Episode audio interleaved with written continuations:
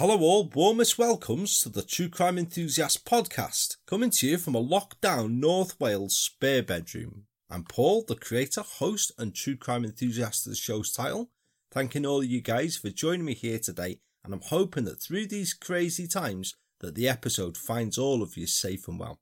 If you're stir crazy, stuck in the house, I know it really does suck, but it's what we all need to do right now, isn't it? Hey, even if you get so bored that you're tempted to phone someone in India to see if they've been involved in an accident lately. Get those jobs done that you've been putting off forever, jump on your box sets, devour your podcasts, and overall, just be safe, guys, and hang in there. Lots of thanks going out here from me this week. Firstly, if you're in the show's Facebook discussion group, then you may have noticed I've started a show fundraiser for Macmillan Cancer Support. It's a cause that's very close to my heart and it's sadly something that touches pretty much all of us at some point, doesn't it? Now, your donations have been very, very generous so far, guys. So, from the bottom of my heart, thank you so much for all of that. This month's Patreon fund of the show has gone entirely between a number of local charities also who are affected by the current coronavirus. And whilst we're discussing Patreon, this month's bonus episode will also be going out pretty soon. With thanks and shout outs this week going to both returning and new supporters Richard Lancet, Amanda Farley, Donna Barnard, Barb Hardwick, Sasha Barker, Laurel, Jennifer, Gina Judd, Caroline Collins, Hattie Forkin, Tammy Church, Kathleen Keeler, and Claire Mapletoft. Thank you so much, folks. It's so very much appreciated of you, and I hope that you find the bonus episodes, well, the ones that haven't been shared as Corona bonuses anyway, I hope that you find them interesting. Now, I know I've shared a few of these for all in recent weeks. You've got to help out doing what you can, haven't you? Because we are all cogs after all but you'll still find a good 15 full length bonus episodes there should you wish to support the show, with a new one coming each month. Details can be found by looking up the show on the Patreon site or by using the ever present link in the episode show notes, which is always there each week. And thanks very much also for the feedback that I've received for the previous episode of the show, part one in this series multi arc, The Beast of the Green Chain. I was surprised that it's about equal feedback between it being a familiar case and an unfamiliar one, because I thought most listeners would know of the case. But anyway, let's not piss about and let me waffle on any further. We shall dive right into the next part of the tale. So I chose this particular case for the series arc as it's one that's always stuck well in my mind. It's a complex, disturbing tale, and one that, as, as I say, may be familiar to many and unheard of to others. Last episode, then, which, if you haven't heard it yet, then I do recommend you go and listen first because this episode will make so much more sense if you do. But a short recap we covered a particularly nasty series of rapes and attempted rapes that took place in the South London area from the late 80s to the early 1990s along a stretch of interconnected pathways between open areas that comprises what is known as the Green Chain Walk.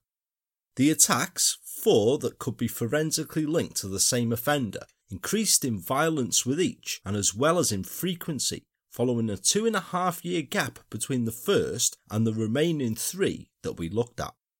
There could have been countless more, and indeed, police believe the true number of offences the individual is responsible for could well be into double, even triple figures. Despite an intensive investigation, codenamed Operation Eccleston, the rapist wasn't caught for a number of years after his last known attack, and as I said last episode, these attacks were bad enough, but the individual went on to commit far, far worse atrocities than these, as we shall begin to hear about this week. The episode contains descriptions of crimes and events, including offences against a child, that some listeners may find disturbing and or distressing. So please use discretion as always whilst you're listening, folks. As ever, details contained within are not recounted merely to sensationalise or shock, but I believe it's important to personify those concerned as much as possible, and so you understand fully the absolute carnage, and I stress no other word will suffice, that this individual did. Now, I titled the episode for a reason. I think it's most fitting, and see if following listening to the tale you can see why I chose it. With this in mind, please join the true crime enthusiast for part two of the Maniac story arc when the devil walked in Plumstead. I find it best to start here with a quote from a now long retired former Metropolitan Police officer, retired Detective Chief Superintendent Mickey Banks. As I walked through the door, there was people inside the house, people who'd first gone to the scene. I walked through to the dining room and there was this body there, this body that had been displayed. And it was the most horrendous scene I had ever seen in 32 and a half years police service. It was awful. It was as though a post mortem had been conducted upon this poor young girl. It was absolutely horrendous. The only child of Douglas and Margaret Bissett, Samantha Bissett was born to them in Dundee on the 25th of February 1967. A doted on, comfortable, and happy child, from her earliest steps she showed a fierce independence, academic promise, and an artistic flair, and inherit from her father, who was himself talented as a freelance watercolour artist and illustrator. This comfortable existence, living firstly in London where the family had moved down to, and then Hemel Hempstead, sadly came to an end when Samantha was 14 in 1981 when Douglas Bissett passed away from cancer. Following his death, Samantha and her mother moved back up to Margaret's native Dundee, where Samantha, at the beginning of what a difficult teen years, took the loss of her father and the move to Scotland very hard, struggling in a new school. Her well spoken, different accent and the difficulty she had in penetrating the already well established social groups, being the new girl, marked her out as a target for bullying, and she failed to settle at all at the new school, eventually leaving without any academic qualifications. Samantha's unhappiness also strained her relationship with her mother to the point where she virtually lived with her maternal grandmother, who became her closest friend and confidant. Relations at home were to thaw somewhat in 1983 when Margaret met a wealthy building contractor named Jack Morrison, who Samantha got on well with and grew close to, and who became her stepfather in 1985. But despite the marriage and Jack welcoming her into the Morrisons' new home settling Samantha somewhat, a return to studying wasn't to be on the cards for the headstrong girl, and desperate for acceptance and some friends, instead began mixing with youngsters who were into the Dundee drug scene. This then became Samantha's life for a number of years. With drugs, she became unmanageable at home, left the household in Scotland, and headed back down to the south coast of the UK, adopting a new age traveller lifestyle. It was off around the country from festival to festival with this swampy and that for a number of years, living a hand to mouth lifestyle in old converted buses or on communes, Exactly where she was over this period at any given time was difficult to pinpoint. She would occasionally, usually totally out of the blue, gravitate back to Dundee to visit Margaret and Jack, who would always encourage her to stay on these visits. But as time progressed, these visits became more and more sporadic because Samantha began more and more using harder drugs. She again moved around various groups within the south of England, spent some time on a semi permanent commune in mid Wales before in 1986 attempting to make a fresh start. The appeal of tie dyed clothes and mung beans and bloody joss sticks and all that was wearing a bit thin by the time she was 19, and so Samantha decided to break away from it all, applying for and obtaining a job in a Salisbury nursing home. It was while she was working here that Samantha met someone who was to become a lifelong friend of hers, a woman named Anne Hesketh, whose family Samantha eventually moved in with and acted as nanny towards Anne's children to cover her bed and board. But by 1987, the free spirited Samantha had itchy feet once again and returned to the travelling community, which sadly meant for Samantha a return to the lure of drugs. By the start of 1988, she had an acute dependency, and as such, couldn't ideally stay back with the Heskeths, but they didn't turn their back on her, and instead successfully persuaded Samantha to attend drug counselling and rehabilitation. It was whilst on this rehabilitation course in Southampton that Samantha met a social worker named Andrew McNeil, with whom she developed a relationship with. Now, the relationship rapidly became serious enough for the two to move into a flat together in Woolwich Road in southeast London, but soon faltered when, in the autumn of that year, Samantha relapsed and began using hard drugs once again. They split as a result. Andrew McNeil returned to his family in the New Forest, and Samantha discovered that she was pregnant. Now, this news was like a bolt of lightning, the exact wake up call that Samantha needed. Upon learning she was pregnant, she informed Andrew McNeil, but the news didn't bring them back together, and there's nothing to suggest that the two ever even saw each other again. The headstrong Samantha immediately began turning her life around, from that day, she swore off drugs and indeed was never to revert to using them again. She moved into a day house, a hostel for single and expectant mothers in Shooters Hill in Woolwich, and around this time also met and became friends with a man named Conrad Ellum, or Cozy as he was more commonly known, who went on to become Samantha's steady boyfriend.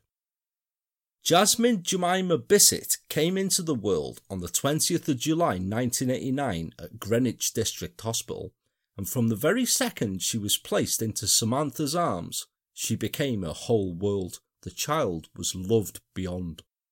Samantha managed to persuade the local council to allocate her and Jasmine a property a small one bedroom basement flat at number 1A Heathfield Terrace in Plumstead, only a stone's throw across the busy Kings Highway Road from the open expanse of somewhere we visited last episode on the show, Winn's Common. Promising to herself and her brand new baby daughter that she would devote the rest of her life to her well being and to doing the best she could for her, Samantha and Jasmine, or JJ as she became to be affectionately known, moved into here just a month later on the 21st of August 1989. The birth of Jasmine also steadied the turbulent relationship between Samantha and her mother and stepfather, and following an established pattern of regular telephone calls between them, Margaret and Jack came down to visit their daughter and meet their granddaughter, who they fell in love with instantly. The little girl was a bright, happy child and a ray of sunshine to all who met her, and it was apparent to everyone who met the pair of them the love that Samantha had for her daughter. Now, there are countless images available through searches of Samantha and Jasmine doing all sorts of things together. Home videos of them messing about and playing games at home, on trips to the seaside, posing in the park. The list goes on, it's endless, and throughout all, the bond that they have is just apparent, it just shines through. Why Samantha and Jasmine's names are not as familiar as some others just makes me shake my head. I just don't understand it at all. But I'm hoping that following the episode, though, they become names that you never forget. Samantha took to being a mum instantly, and the child wanted for nothing. Samantha would even herself often go without just to provide Jasmine with the best that she could in what must have been difficult circumstances, because being a single parent is challenging enough, but a single parent living in London can't have been easy at all, I would imagine. They did have Cozy, although because the flat was so small, he didn't live permanently with them, and he and Jasmine closely bonded. So much so that he was even reportedly the first person Jasmine ever did a stick drawing of. Samantha and Cozy would share childcare duties, and he became a father figure to Jasmine as well as a steady and doting boyfriend to Samantha. But whilst it's true that they did have a sexual relationship, they shared care for Jasmine and he stayed over at Samantha's flat a few nights each week.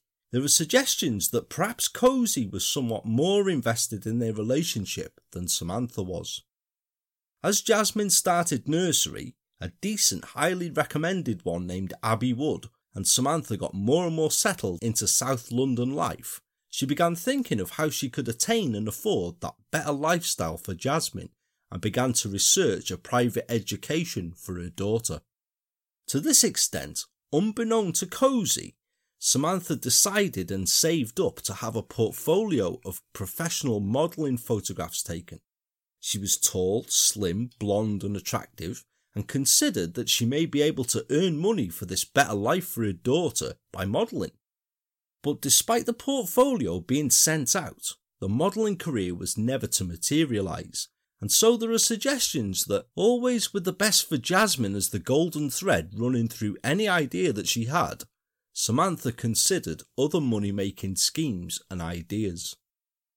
By the time Jasmine was approaching leaving nursery to start full time school, Samantha had begun to advertise in local newspaper classified adverts friendship columns. An example of one of these from the beginning of 1993 was taken from the local Greenwich and Eltham Mercury newspaper and reads as follows Single mother, 27, needs friends.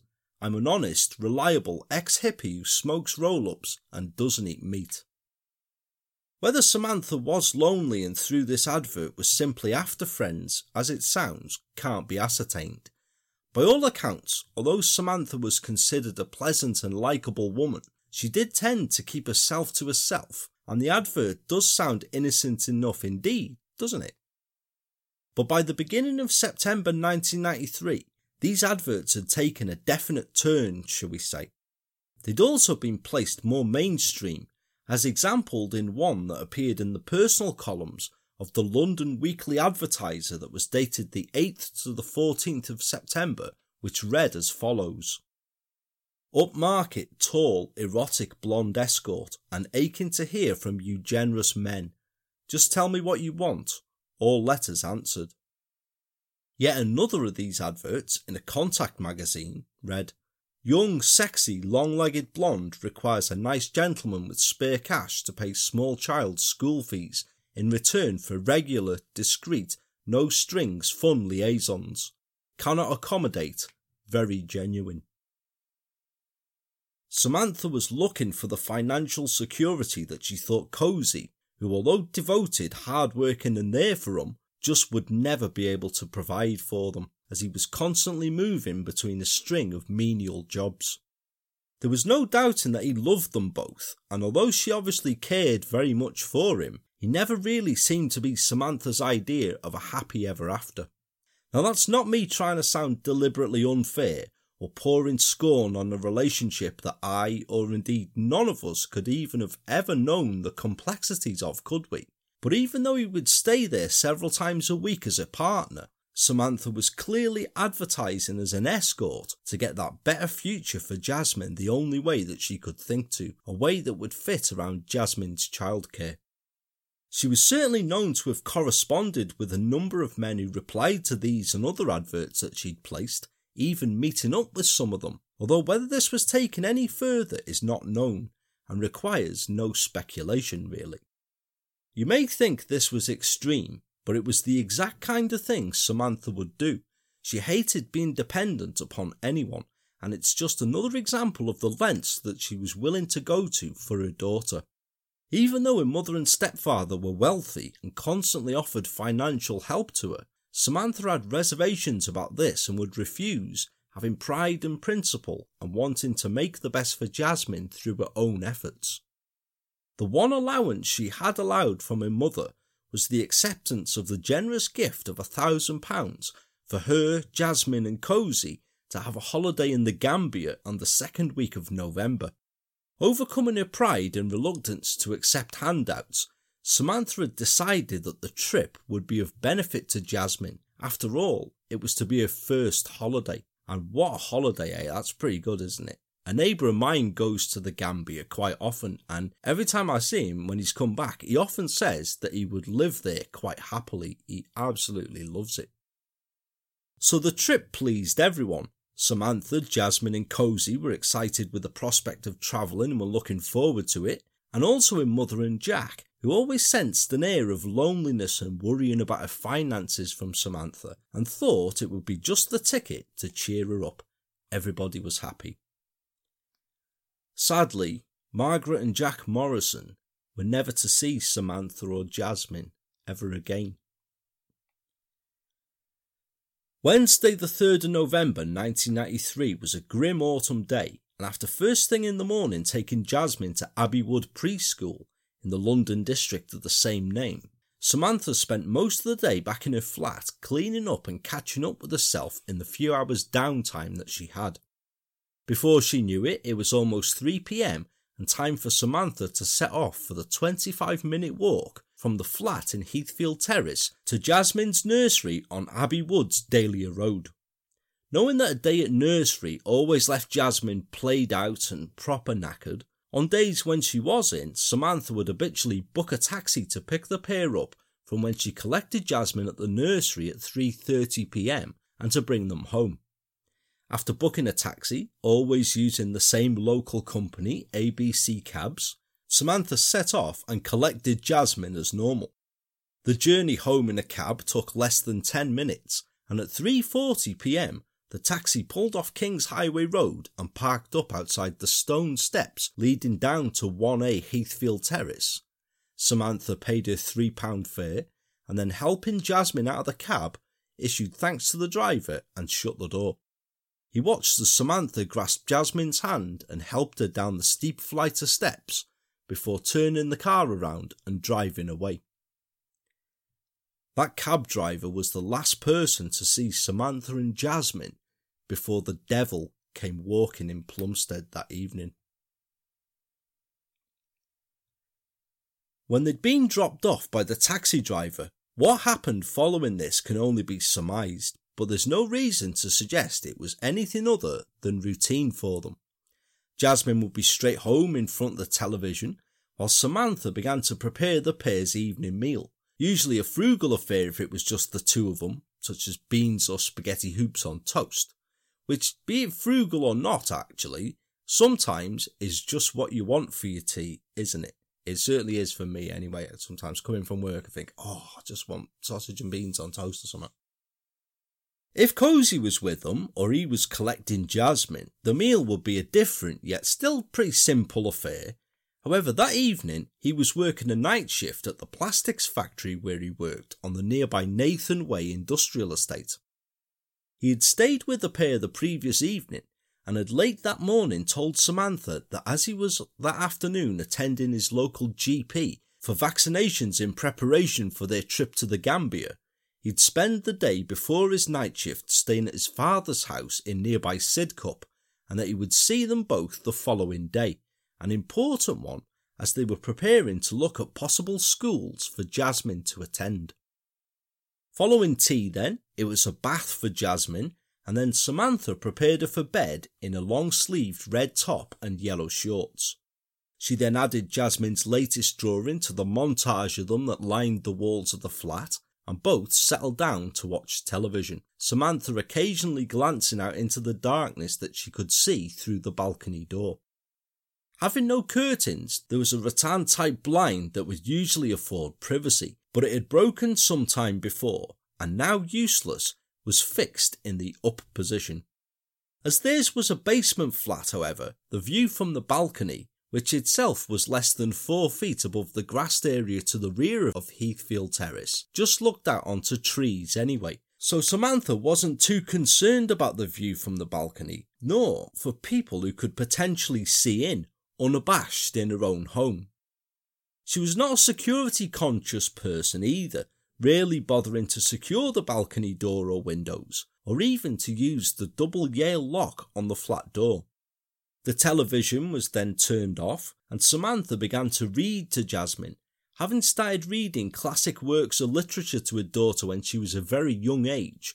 The current book they were enjoying was Arthur Ransome's Swallows and Amazons which after a short chapter at 7pm Samantha placed Jasmine into a cot and lay on the made up mattress beside it, the routine to get Jasmine to sleep that had been developed over time. Shortly afterwards, Jasmine was sleeping soundly, and Samantha closed the door and went back to the living room. Now, as we mentioned before, Samantha had placed a number of advertisements in the local newspaper classified adverts and may possibly have been expecting a telephone call in response from one of these that evening.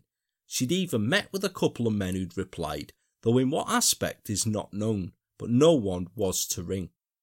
Later analysis of her telephone records showed that early that evening, Samantha did receive a telephone call from her mother, and at 8:47 p.m., Samantha called a horoscope line belief in her stars one aspect of the New Age mysticism that she'd retained.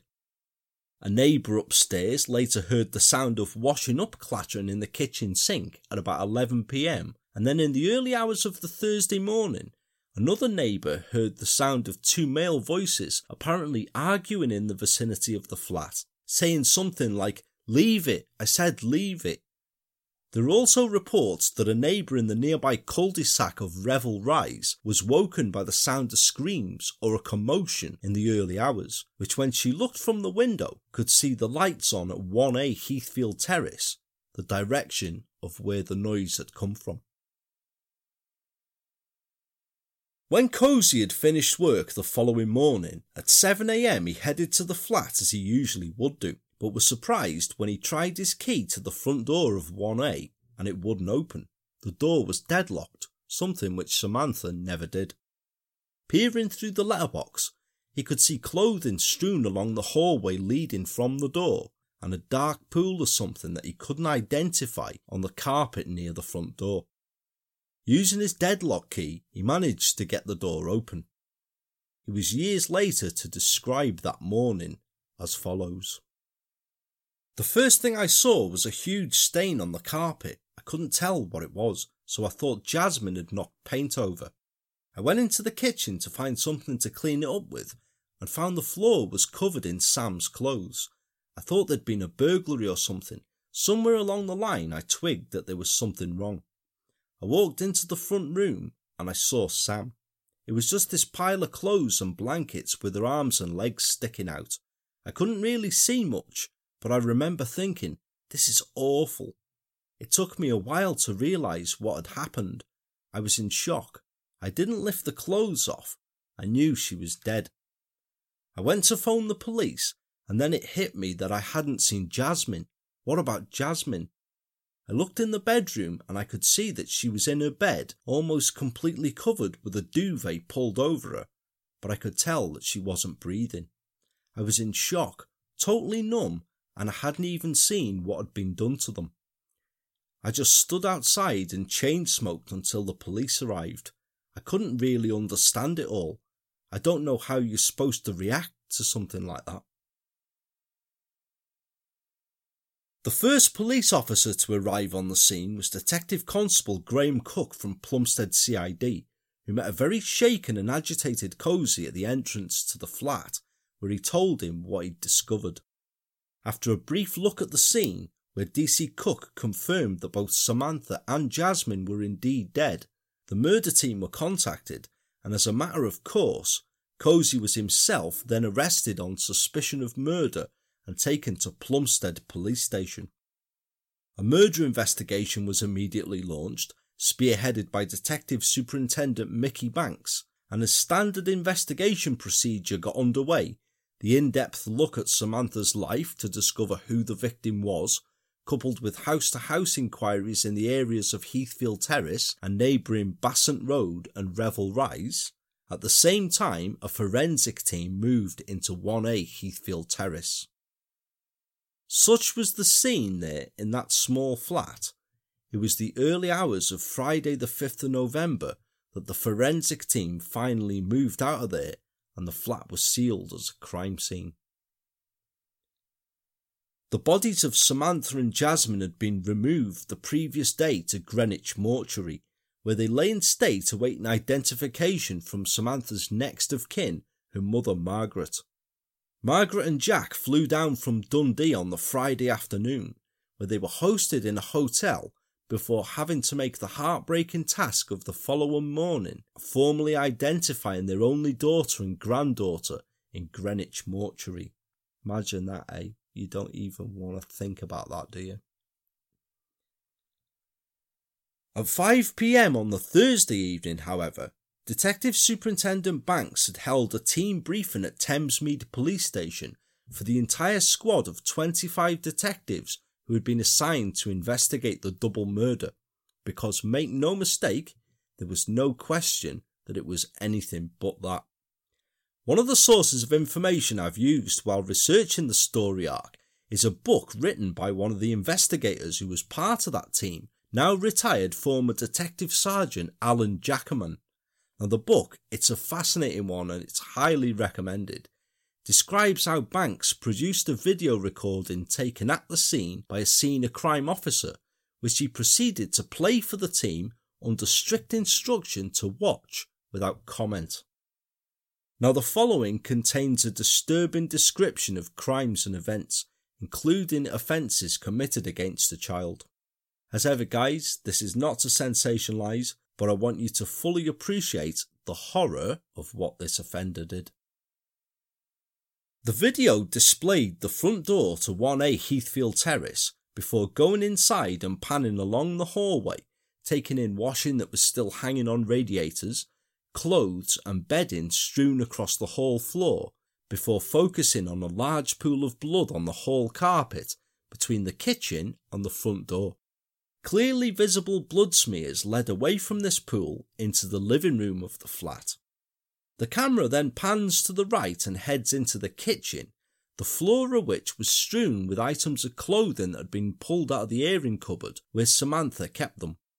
Various objects within the kitchen itself are focused upon an open microwave door, three used coffee cups on the side unit, and a knife block with one of the knives missing from it and another placed in its slot but back to front.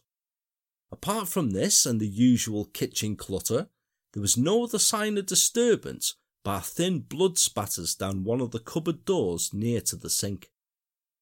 Heading back out of the kitchen, the camera then moves across the hall and into the room on the left of the hallway as one would enter, the living room. Various sources used for research describe this room Indeed, described the flat in general as being cluttered but with a sense of order, like many of our places, I'm sure. It definitely like mine anyway. The recording zooms in first on the door to the balcony in the front room, which isn't visible due to the broken rattan blind having been dropped, covering the balcony door and window completely. The entire room is taken in, showing a room that, although clean, required cosmetic touches such as painting and decorating. What's substituted for decorating is the abundance of drawings and paintings of scenes and activities that Jasmine had produced. Absolute scores of them that adorned the walls, the doors, almost every available surface of the flat, and her latest picture, produced just the day before, had been added to a wall in the spot chosen by herself the previous evening things that's at a complete juxtaposition with what else was in the room. The camera then pans down to take in the living room sofa, on which a solitary bloodstain stood out, and a large cushion from the sofa had been taken and placed onto the floor. The recording then dwells upon the body of Samantha Bissett lying in front of the gas fire, partially clothed in a slashed through bra, dark blue socks, and bathrobe, posed upon the cushion, no other word will suffice there, before her head and body had been covered with the bathrobe and assorted towels and clothing that had been taken from the kitchen cupboard. Layer by layer of these were removed until the recording could capture the horrific injuries to Samantha before then heading back out of the living room and into the only bedroom of the flat that Samantha and Jasmine shared. As the camera entered the bedroom, it took in the scene floral patterned wallpaper, and abundance of toys covering nearly all surfaces and stacked in corners, and a cot which at right angles underneath lay a mattress with a duvet thrown back on it. Barely visible underneath the bedclothes of the cot was the head of Jasmine, lying on her front, facing towards the wall. Now, I've tried to give a descriptive, but of course generalised account of the scene based upon sources that I used for research. But once I detail the findings from the post mortem, it's going to make you shudder and be thankful that it is generalised because it truly is the stuff of nightmares. It's heartbreaking. So horrendous a scene was it that the crime scene photographer Carol England an experienced senior crime officer, collapsed at the scene because of what she saw and required hospitalisation. She was so disturbed by the Bissett crime scene that there are conflicting reports upon her well-being following this. Some reports claim she was off for two years with stress, others claim that she never did return to work. Now, I'd be inclined to believe the latter personally, and perhaps the details of the not one, but three post mortems that were required will go some way to explaining why. Once again, the following contains disturbing descriptions of crimes and events.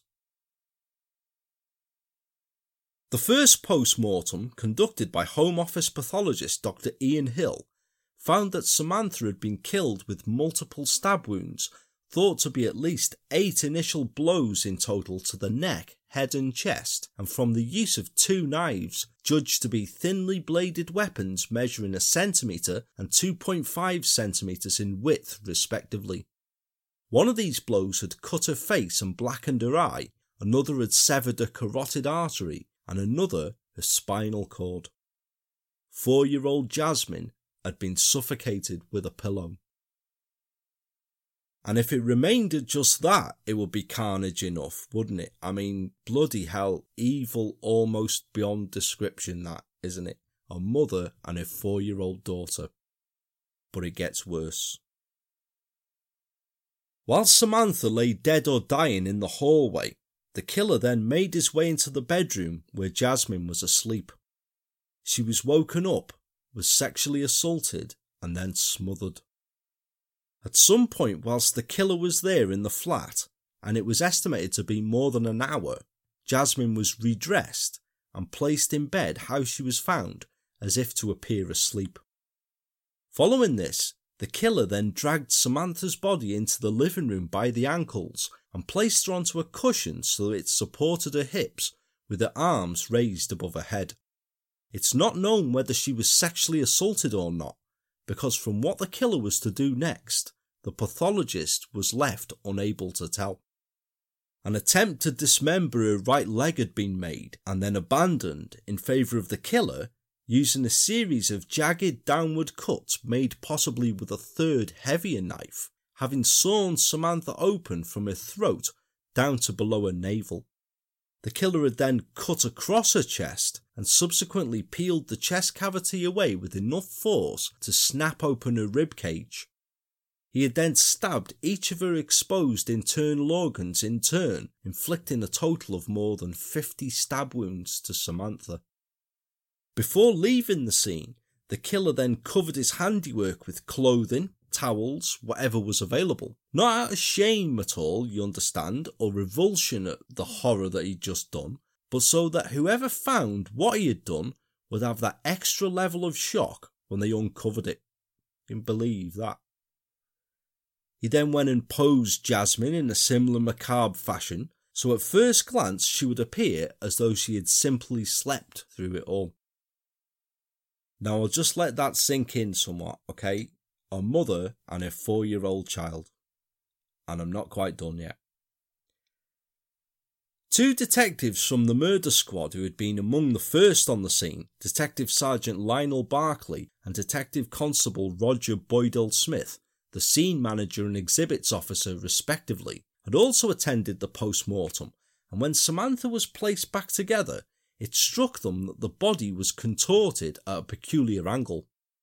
After voicing the suspicions they had to Dr. Hill, he carried out a second post mortem six days after the murder, but was unable to positively confirm their suspicions. At the request of Detective Superintendent Banks, a third post mortem was carried out that same evening by a separate pathologist, Dr. Richard Shepherd, and although his other findings supported the first two examinations, he was able to conclusively confirm the detective's suspicions. Dr. Shepherd estimated that a section of the abdominal wall, measuring about 10 centimetres by 12, he imagined, was missing from Samantha's body, taken away as a trophy by her killer. I told you, the absolute stuff of nightmares, isn't it? Now, there are also reports that to look for this grisly detail was suggested to police by clinical psychologist Paul Britton, the cracker type figure we met last episode on the show, who also by this time had been called in to see in what capacity he could assist the Bissett murder inquiry. He was never actually to be given an operational code name, it was just always known as the Bissett inquiry. He'd come recommended from detectives he was consulting with on another high profile case across London at the time, we'll get around to that one at a later date, and attended Thamesmead police station a week after the murders on the 10th of November. Britton was given copies of the crime scene photographs and case files, was taken to 1A Heathfield Terrace, where he made copious notes and a rough sketch of the interior and exterior of the scene. By the beginning of December 1993, he had a working profile of the killer, the gist of which we shall come to in a short time. Meanwhile, the bog standard nuts and bolts of any investigation, house to house crime scene investigation, had failed to throw up anything tangible at that time. No unaccounted for DNA was found on Samantha, on Jasmine, or in the flat either. There were traces of semen found in the flat, but these were a match for Conrad Ellum, Samantha's partner, who by that time had been ruled out of the inquiry. No blood apart from Samantha's and Jasmine's was found at the scene either. Crime scene officer Dr. Kamala de Souza concluded in a report that Samantha had been attacked in the hallway and had been felled by a stab wound to her neck, hence the large pooling of blood there. But then a separate attack had taken place at a lower level, which was indicated by blood spatters found on a cupboard door opposite. There was evidence that the killer had washed his hands both in the kitchen and the bathroom, and a partial bloody shoe print had been found on the kitchen floor amongst the scattered clothing. Eventually, a detailed further search of the flat would reveal other fragments of the same shoe print at different locations, so much so that when these were painstakingly reconstructed, the print was eventually able to be identified as belonging to that of an Adidas Phantom Low basketball boot ultimately ascertained even further as being a size 9. Around a hundred sets of fingerprints were removed from all over the crime scene also, and one by one were eliminated.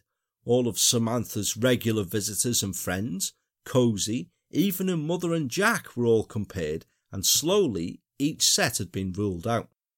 Jasmine had had her fourth birthday party at the flat some three months before the murders, and police were even able to eliminate the prints of all of the children who had attended against the sets they'd lifted. But there was still some more gothic horror with the tale to come, for due to the massive blood loss suffered by Samantha, her skin after her death had developed a leather like texture, and as such was of insufficient quality to allow her fingerprints to be taken for comparison with those sets removed from the scene. An application was made to the coroner, Sir Montague Levine, for permission to sever one of Samantha's hands and to inflate it with water, which would hydrate it to an extent that it will assist the process. And once permission to do this was granted, Samantha's left hand was removed, was refrigerated overnight, and the following morning a successful set of fingerprints was able to be lifted from it. Fascinating stuff, eh? But grim as, isn't it? Wow. The other inquiries, interviewing everyone who'd known Samantha, as well as the house to house inquiries around the Heathfield Terrace area, had provided police with very little to go on, although there had been a couple of sightings of people who police wished to eliminate. Early inquiries were taken up with an attempt to trace the location and occupants of a yellow former General Post Office van that had been seen parked almost opposite the steps leading down to Samantha's flat on the day of the murder, which, although it was never traced, ultimately was unconnected to the crime. There was also a report of a man who'd been seen crossing King John's Highway by a passing motorist at about 10:15 p.m. on the night of the murder and heading towards the vicinity of Samantha's flat, and reports of what was perhaps the same man who had been seen hanging around the footpath bordering Heathfield Terrace on several consecutive days. There were also reports of a witness out walking his dog along the footpath at the rear of Heathfield Terrace, which can be accessed from neighbouring Bassant Road and Revel Rise through footpaths, who at 10.30pm on the evening of the murder heard the raised voices of a man and a woman coming from the vicinity of Samantha's flat and as we said before, a witness who lived in Revel Rise, Susan Dewar, briefly heard screams at about 3am, as well as a witness who heard two male voices arguing in the vicinity of the flat. Many of Samantha's friends and acquaintances were New Age travellers, and tracing and speaking to a number of them was a time consuming task, but all were to be eliminated, as were several men who Samantha had met and become friendly with as a result of the advertisements that she'd placed in both local and London wide publications. A number of these had met her on numerous occasions and had even visited the flat, and their prints were subsequently eliminated from the scene. This angle was a large part of the inquiry that police seriously considered at first would provide the key to solving the murders. It was serious enough that papers had been found during the initial search of the property where Samantha had carefully worked out the wording of the advertisements that she was going to place, which had gone from the initial Seeking Out Friends advert early in 1993 to by the autumn advertising herself as an escort. She'd received several responses as a result of these, and as we said, had met up with some of the men who'd responded, although for whatever purposes, of course, we don't know. If she had a course, it wasn't felt that Samantha had seriously embraced sex work, but perhaps was just starting on the fringes of it. As a result, a list of telephone numbers, both incoming and outgoing from Samantha's telephone, going back over the course of the previous year had been made, and each number was identified and assigned a corresponding name, who were then interviewed. In several cases, many of these were found to be married men who were discreetly using contact magazines to try and arrange extramarital sexual liaisons, and because there was no sign of forced entry to the flat, plus the close proximity to the front door in which Samantha had been attacked, it was considered at first that her killer may have been one of these, someone she was expecting for a late night rendezvous and who she had willingly let into her home. Yet this didn't tie in with the door being double locked when Cozy discovered the bodies the following morning. No keys or property were found to be missing from the flat, so the intruder had to have gained access and egress another way, and closer scrutiny of Cozy's statement was to confirm this. In it, he claimed that the rattan blind over the balcony windows was usually fixed permanently in the open position after it had broken and he had tried to repair it unsuccessfully. When it was looked at, the cord holding it was found to have been cut, so causing it to fall in the closed position.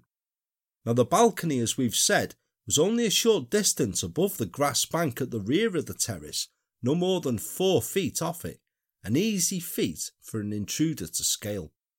Once the killer was inside, then, entering through the insecure balcony window, which Samantha often left open to allow cool air to circulate inside, he'd severed the cord to let the blind drop and prevent him being seen by anyone else. So, once all friends and acquaintances who knew Samantha had been ruled out of the inquiry, as well as men who'd contacted her in response to her classified adverts, police were left with the fact that Samantha's killer was a complete stranger to her, yet one who seemed to have known her and had targeted her. As I said in the last episode when we were discussing the first attack by the Green Chain Rapist, the indoor rape of Julia just across Winn's Common from Samantha's flat in Purrett Road in 1989, there was of course the possibility that choosing a house at random brought with it the risk that any intruder may suddenly be confronted with a hulking brute of a bloke who could batter him into oblivion. No, it seemed that this was a killer who knew that the occupants of the basement flat were an attractive blonde mother and child. True, they had Cozy, as we said, who stayed over often, but not every night. Perhaps the killer had seen Samantha at some point and she'd struck him and he began to follow her, thus learning where she lived. If you look at the episode show notes, there's a link to a Google Maps view of Heathfield Terrace, and you can see that the sloped grassed area to the side and the rear is screened with trees, ample place for anyone to observe Samantha's flat from, and accessible from two footpaths to the rear, plus only a short fence that separates it from the main road. She may have been of appeal to the killer because Samantha, still adhering to aspects of her former freewheeling lifestyle, reportedly would think nothing of often walking around inside the flat in a state of semi undress and would regularly sunbathe topless outside. Conrad Ellum also told police that he and Samantha would often make love in the living room on a cushion on the floor, and if the blind was in the fixed up position, Anyone watching could have seen in and observed this. Now, there is a line of trees between the rear of the block and Revel Rise, so this couldn't be seen clearly from houses on the cul de sac. But if someone was lurking in the darkness of those trees, well, different story. This seemed to have been exactly what had gone down, and there were three reasons that police considered this. There was the positioning of Samantha's body, a cushion underneath her hips, raising them. It was exactly the position that Conrad Ellum told police they would often make love in, suggesting that the killer had seen this and it had become an important part of the fantasy that he had enacted.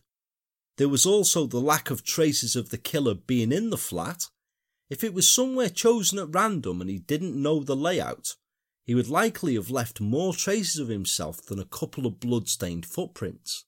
And finally, the fact that Conrad had also told them that a week or so before the murder, Samantha had told him that she'd been going to bed the previous evening when through the window she'd seen a man looking in, although when he was spotted, he'd run off before she could get a clear description of him.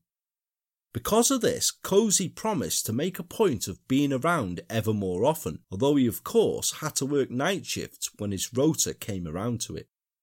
If someone had targeted Samantha and had watched the flat regularly then, they would have learned that on some nights it was just her and Jasmine in the flat, and that Wednesday night was one of them. It seemed that the killer had been watching from the darkness until he was sure that Cozy wasn't there that evening, and his own darkness had built up until he decided it was time to strike. As it was decided then that a stranger to her had killed Samantha, Paul Britton had been called in to see what assistance he could give police who were searching for the unknown killer. Within a few weeks, examining the case file and crime scene photographs, he produced a profile along the lines of the following. The killer was male and no younger than in his mid to late 20s. He'd matured, for want of a better word, into this particular direction. It was very definitely a sexually motivated, deliberate crime it had not been an opportunistic murder as a result of a burglary.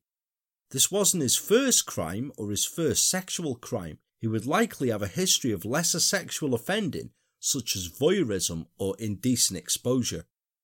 The killer had likely been both a giver and a recipient of violence in his own childhood and would have had a disturbed family life. He would be single, of normal intelligence, and able to hold down a job which if he was working, it would be in a low level manual role, possibly as part of a group. He'd feel undervalued and unnoticed in his daily life, and would clearly have some form of a psychological inability to sustain any meaningful close relationship, as a result may have been a user of sex workers or contact magazines. This may possibly have been where he came across Samantha. He would likely have some history of offences against women and possible animal cruelty in his past. He would be a watcher and a stalker, and there were likely to be several other women that he watched across the South London area. He would be a regular user and viewer of pornography, leaning towards the more extreme, including that of sexual mutilation. He wasn't seeking notoriety and fame. It wasn't thought that, like some people, he would try to inject himself into the investigation in some way. He wasn't a sadist, but had gained a significant level of satisfaction from the interaction he'd had with Samantha's body. Now, this final point, you might think, come on, Paul, of course this guy's a bloody sadist. But it was thought that if so, he would have prolonged Samantha's suffering, kept her alive although incapacitated, and enjoyed the pain and fear he could see upon her, maybe he would have threatened Jasmine while she was still alive but couldn't move. Imagine what that would have done to her. Instead, she was almost killed instantly. The real enjoyment for this guy was what he did after she'd been killed. It was also likely that high on adrenaline and excited by what he'd done, after stabbing Samantha, he then abused and killed Jasmine. Samantha was such a devoted mother that nobody could have laid a finger on her daughter had she not been already dead or dying. Some evil creatures on this earth, isn't there? There really, really is. So the likely scenario police were left with was that the killer had watched through the window from a vantage point in the darkness, had seen Samantha prepare for bed, turn out the light and head off to bed, and had then struck. It's unknown exactly what time this was, but at some point after 10 pm, lights were seen on in the flat by the motorist driving past and by the man walking his dog at the rear of the block. The sound of washing up clattering in the bowl at about 11 pm was also heard by the occupants of the upstairs flat. This could have been Samantha doing this, of course, before the morning, though unlikely because three used coffee cups had been missed and were on the side unit as captured by the scene of crime video. This sound was more likely the killer washing his hands, having already killed Samantha. Of course, it could also have been that she simply missed these cups. I mean, how many times have you been washing up, finished doing it, poured the water away, and then turn to see a bloody cup or a plate that you've missed? Or the rogue missing teaspoon that stays at the bottom of the bowl, eh? What a bastard that is. Happens to me all the time, that does. Samantha could equally, though, have been killed in the early hours, as Susan Dewar described hearing a short scream at about 3am and noticed the lights on at 1A Heathfield Terrace. We just don't know.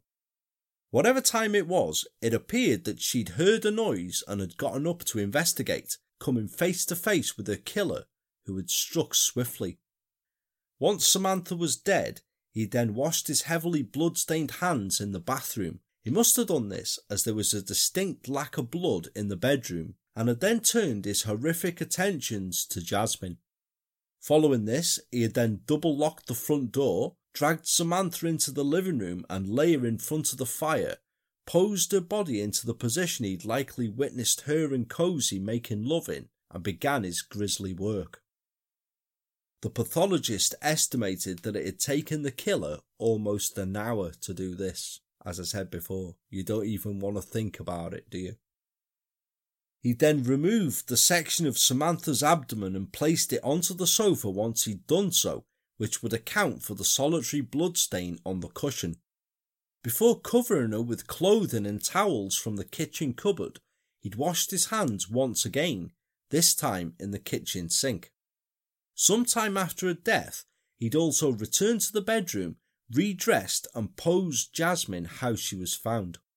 Collecting his gruesome trophy from the sofa, he then left the way he'd entered, over the balcony.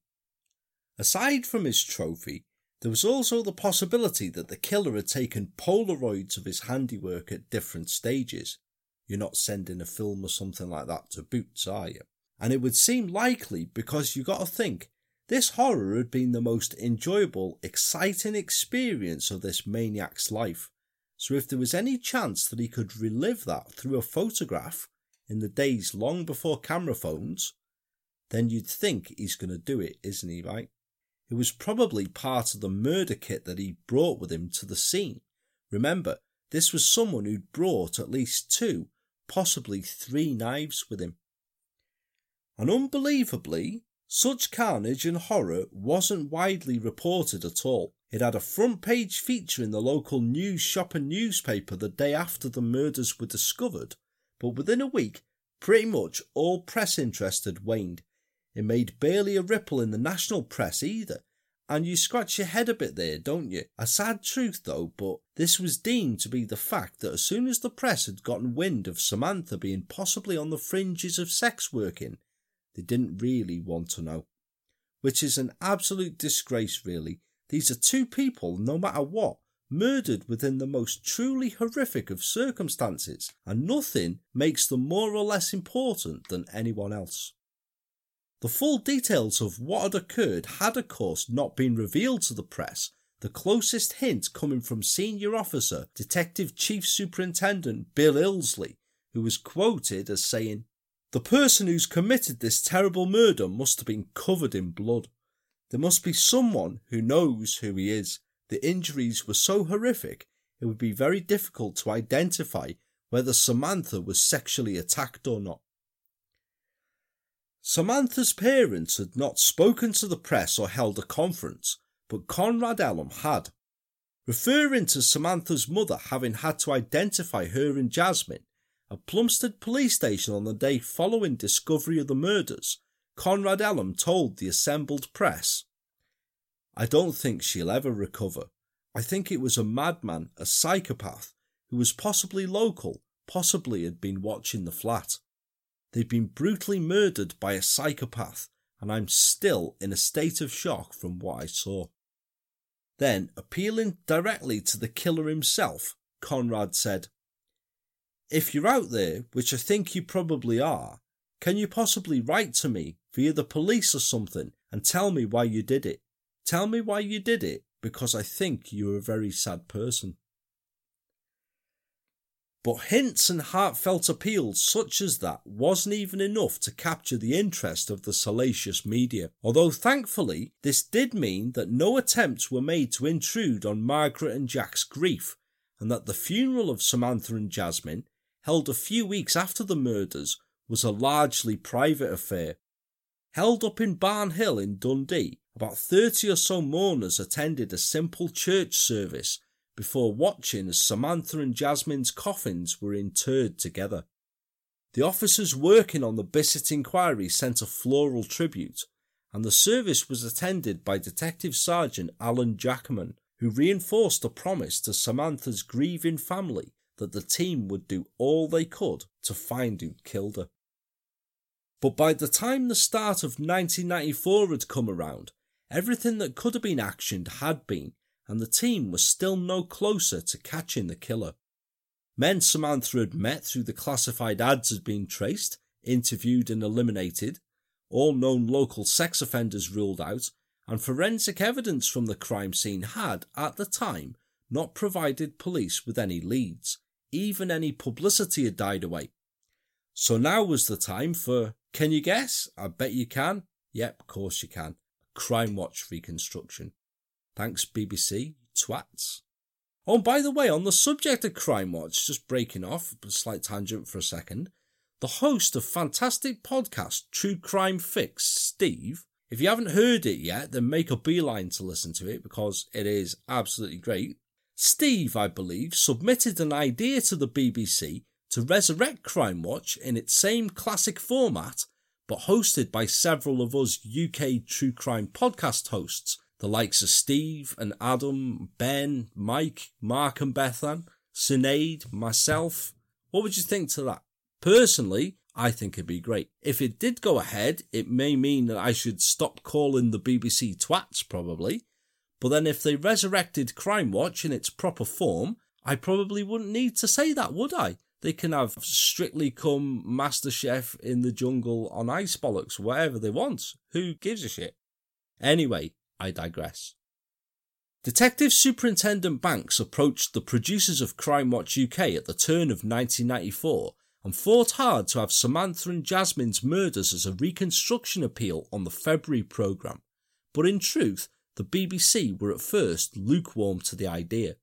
That's unreal, isn't it? Eh? As I said before, I mean, I know the full horrific details of the crime weren't common knowledge, but even the basic fact of a mother and daughter murdered in their own home, why would you even need to consider doing whatever was possible in your power to help get someone responsible for horror like that off the streets if you could? I ask you, I don't understand it at all. But the BBC weren't warm to it in the slightest until Mickey Banks informed them that a clinical psychologist, Paul Britton, was working with them and had created a profile of the killer. The BBC were only interested if Britton himself would appear on the programme to discuss the profile, an idea that he was averse to, but relented and eventually agreed to. Therefore, the BBC agreed to film a reconstruction, which was broadcast on the edition of Crime Watch UK that aired on Tuesday, the 8th of February 1994. It was the lead item on the show, and a link to the edition is available Red Card 74, you are an absolute superstar still, and it's in the episode show notes this week for you to have a look at. It included an interview with Samantha's mother, Margaret, detailed a number of sightings of people police wished to eliminate, gave details of the yellow GPO van, and included details of Samantha placing adverts in classified ads, but hinted to in a tactful way It didn't go into the full horrific detail concerning the killer's post mortem actions, Nick Ross only alluding to Samantha being, I quote, systematically cut. And even when he's saying that, sounds as chilling as anything, it really does. But the reconstruction did also reveal publicly for the first time that Jasmine had also been sexually assaulted. Paul Britton did appear on the show, and while some details of the profile do flash up on screen as part of the reconstruction, Britton went further, suggesting that the killer may even possibly try to contact the studio to speak to him if he was watching. In the update part of the show that was always screened an hour or so after the main broadcast, Britton once again reinforced this, and in almost a direct appeal to the killer himself, he told Nick Ross, I don't know his name, I don't know his address, but I do understand some aspects of the way he feels. I understand the contentment and excitement that he got from the way he left both Samantha and Jasmine. Sometimes he may recognise that what he's done just can't go on, and I would like him to telephone me and tell me about it. Now, needless to say, the killer didn't call. But the Crime Watch appeal didn't really advance the inquiry any further either. Reportedly, there were some names suggested by the public, and more people came forward who'd answered some of Samantha's classified adverts, but the inquiry didn't move anything forward as a result. So once again, police were left to retrawl through the inquiries they'd already made to ensure that nothing had been missed the visits to traveller camps to speak to people who may have known Samantha had to start all over again, as did inquiries to try and trace the source of the Adidas Phantom Low trainer. As February turned into March, pressure mounted to scale down the operation as officers were needed elsewhere. As we've said countless times on the show, crime doesn't wait about, does it? And by May 1994, the investigating team had been cut from the initial 25 members to just eight. But it was in May 1994 that police got the breakthrough that they needed as a result of scrutinising the actions that had already been performed.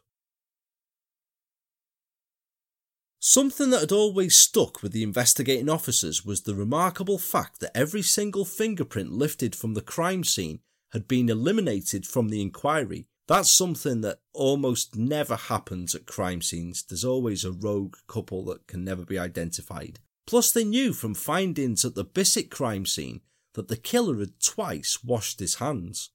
It stood to reason then that in a location he may have known the layout of, but had never actually been in before, there was a strong possibility that he would have inadvertently touched something.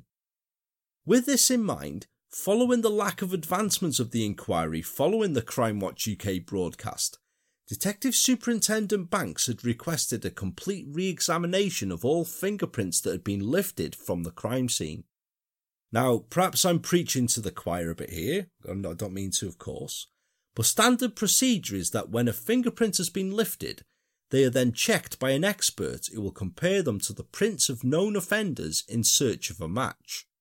Once they've been examined, if a potential match is found, then this is then double checked by a separate independent expert before any result is recorded.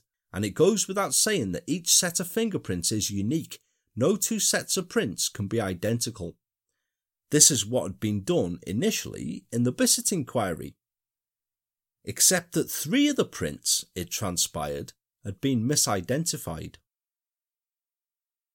On the 20th of May 1994, Detective Superintendent Banks held a team briefing at the Thamesmead offices where he told the remaining investigators on the inquiry that following a meeting he'd just held with the head of the fingerprint services responsible for those lifted at the Bissett crime scene, that there was a problem, shall we say, with the results. It appeared that there had been some confusion over some of the fingerprints thought to belong to Samantha and that some had actually been misidentified. Three sets of prints a set lifted from the outside balcony, a set lifted from the door frame to the bedroom where Jasmine was found, and a set from her cot, which were all at first identified as belonging to Samantha, actually didn't.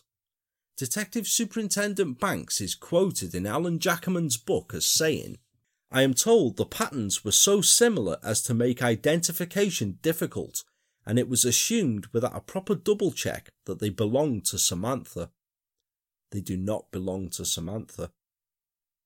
Now, by all accounts, unusually, the prints were incredibly similar, and it was only under the closest scrutiny that they were found to be differences.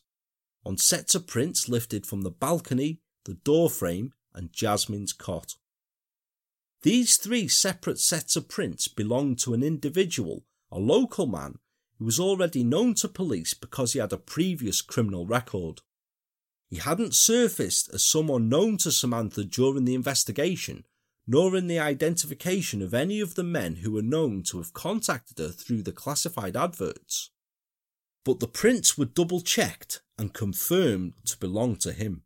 The card on the individual concerned was immediately retrieved from Plumstead Police Station and fast tracked to the Thamesmead incident room, where investigators looked at the photograph of the man they now believed strongly could be the killer that they were seeking. One of the civilian staff attached to the inquiry, an experienced indexer named Pamela Robinson, who had worked on several inquiries before, took one look at the photograph and said, That's the green chain rapist. It's an absolute ringer for the photo fit. Pamela had been part of the civilian staff on Operation Eccleston almost two years before and had committed that artist's impression to memory. When the appeal poster for the man wanted in connection with the green chain rapes was fetched and compared to the photograph of the suspect, everyone looking at it agreed that it was indeed a remarkable uncanny likeness. Did they now possibly have a suspected killer who had started out as a multiple rapist? Now, murders such have been described here, I'm sure you'll agree, horror such as this is bad enough happening just once. It's awful, isn't it? The real stuff of nightmares. I know I've said that a ruck of times through the episode, but it really is, isn't it? What if I told you that this crime was the second time an attractive blonde young mother in London had been butchered in a savage, bloody attack, again in the presence of a child, although unlike Jasmine, the child in this particular case had been spared. Just 16 months and 12 miles apart. But police already had that killer, so they were sure he was on remand awaiting trial. So I ask you, what are the chances of two such monsters 12 miles apart? Well, next episode we shall find out, as with that, it brings an end to the second part of the Maniac arc here on the True Crime Enthusiast podcast. This case, the case in this episode, the murders of Samantha and Jasmine Bissett, is one of the most disturbing and heartbreaking crimes I've ever not just featured on the show, but have ever studied in all of the years I've been a true crime enthusiast.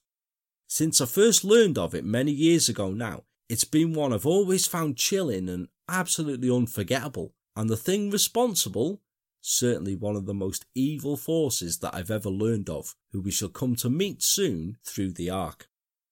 I find it tragic, and it still makes me bitter that a mother and child who lost their lives in such horror are still to this day almost forgotten names. There were two people, and they certainly deserve to be remembered, which I hope I've gone some way here to ensuring that they now are. I know the macabre circumstances of their deaths will forever be associated with them. It's hard not to do that, and understandable if it is. But please try and remember them first and foremost as how I've tried to describe them here the happy little girl and the devoted mother that they were. A picture of both Samantha and Jasmine is now up on the show's Instagram page that examples this perfectly, and I hope will help you to do so. I'm sure there are several listeners who are already familiar with the case featured within the arc this series. I thought that even from the previous episode. But if it's one that you haven't come across before, then I do warn you, we're not done with the horror and tragedy yet in this tale, not by a long shot. Do you see now why I opted for When the Devil Walked in Plumstead as an appropriate title? It was a word that I just couldn't get past. I just couldn't think of anything else to call it. So I shall wrap up here now and continue with the next bit. I thank you all so much for joining me today. I know it's been a disturbing one to cover, but as ever here on the show, it really is all or nothing, and it's a tale far too complex for anything but a multi parter. So I hope you can join me for the next episode. Nothing else remains for me to say except that I've been, I still am, and hopefully still will be Paul, the true crime enthusiast, wishing you guys safe times, extra so right now. Stay safe and stay in, please, guys. And I shall speak to you all very soon. Take care and goodbye for now.